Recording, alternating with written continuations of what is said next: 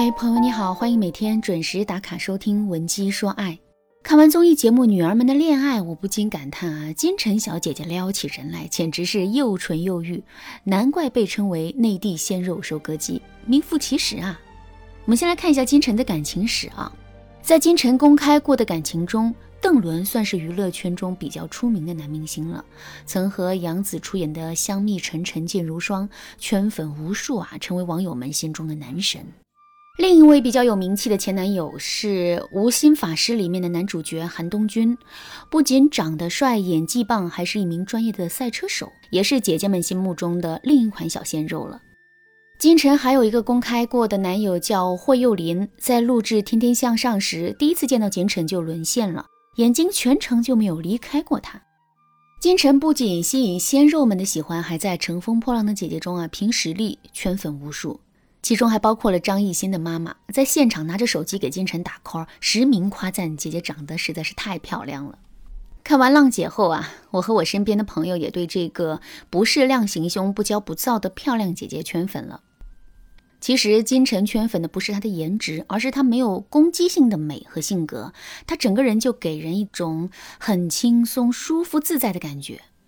前段时间，金晨参加了综艺节目《女儿们的恋爱》。节目组先后给金晨分配了两个恋爱对象，分别是奥运冠军张继科和剑桥大学的金融在读硕士陈一鸣。金晨和两位恋爱对象的相处细节让观众大开眼界，直夸金晨情商好高，脾气好好。两位鲜肉和金晨约完会后，也对金晨十分满意。张继科跟金晨约完会后啊，就对他心心念念了。在幕后采访时，直接给金晨的初印象打到了九十分以上。陈一鸣在和金晨结束一天的恋爱之后，直接给他打到了一百分的好成绩。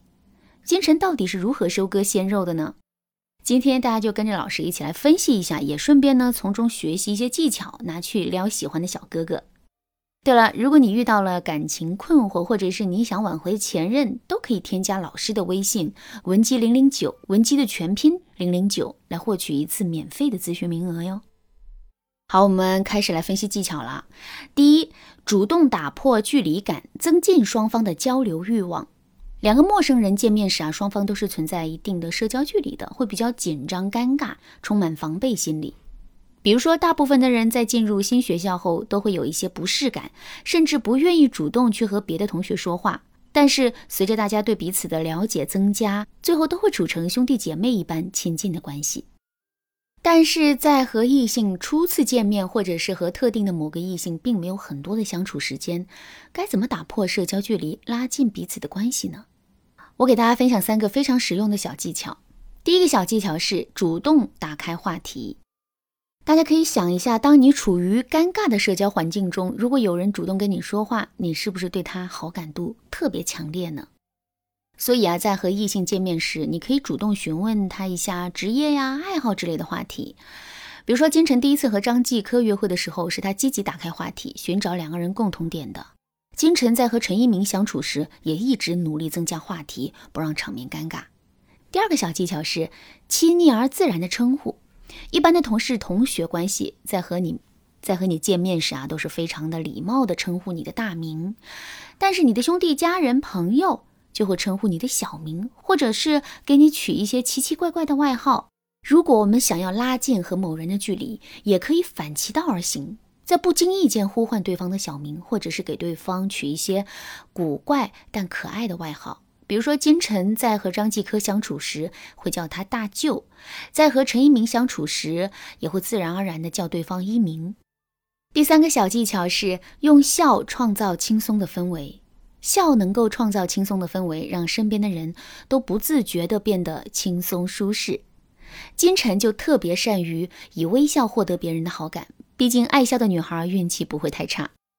金晨爱笑也是娱乐圈出了名的，用陈赫的话来形容金晨，就是和他拍戏一场下来能笑几十次，如果笑一次罚一百块，一部戏都能让金晨破产。我要说的第二点啊，是巧妙展示自身的特长，营造闪光形象。我之前参加过一个恋爱游戏，第一轮游戏是把一群陌生人关在一个房间里，然后凭感觉写上心仪对象的名字。在座的男生基本上都会把票投给最漂亮的那个女生 A。第二轮游戏是在这群陌生人介绍完自己的职业、学历、兴趣爱好后，再次填写自己心仪对象的名字。游戏到第二轮的时候，就发生了一个很神奇的转折。大家自我介绍完之后呢，发现女生 A 只是一个淘宝模特，普通二本学历，兴趣爱好是自拍和打游戏。而剩下的几个女生都是硕士级别的，甚至有的创建了自己的公司，有的是知名的音乐人等等。这个转折就在于第二轮投票，女生 A 零票，别的女生倒获得了不错的票数。那这个游戏告诉我们的是，当你营造了一个闪光形象，你会获得别人更深层次的吸引。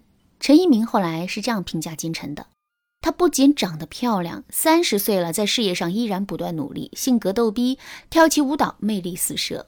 所以大家在和异性接触的时候，一定要巧妙地营造一个闪光形象，让对方对你有更深层次的认识。第三，同他进行社交活动，分析对方的处事应变能力。金晨在和张继科一起约会的时候，一起去了密室逃脱。从解密的过程中，金晨就发现双方在很多问题上的看法都不是很统一。他也正是通过这样的观察和了解，非常明确地判断出张继科不是那个符合他眼缘的异性。他和张一鸣一起约会的时候呢，一起去学习了画画和扎染。金晨学习能力很快，在学好之后还反过来教陈一鸣。也是从这些共同合作的活动中啊，产生了感觉，拉近了彼此的距离。当两个人进入同一个活动时，遇到了问题，才能观察到对方的价值观、思维模式、处事能力、责任心以及意见不合是会怎样处理的。当然了，还能不露痕迹地向对方展示自己的优势和魅力。其实啊，情商是一种综合能力。老师给大家分享的技巧，只能给大家思考和启发。如果你想系统提高自己的情商，可以添加老师的微信文姬零零九，文姬的全拼零零九，让老师全程辅导你。好啦，今天的课程到这里就要结束了。最后，我们再来回顾一下金晨是怎样撩人的吧。第一，主动打破距离感，增进双方的交流欲望；第二，巧妙展示自己的特长，营造闪光形象；第三，同他进行社交活动，分析对方的处事应变能力。好，文姬说爱，迷茫情场，你得力的军师。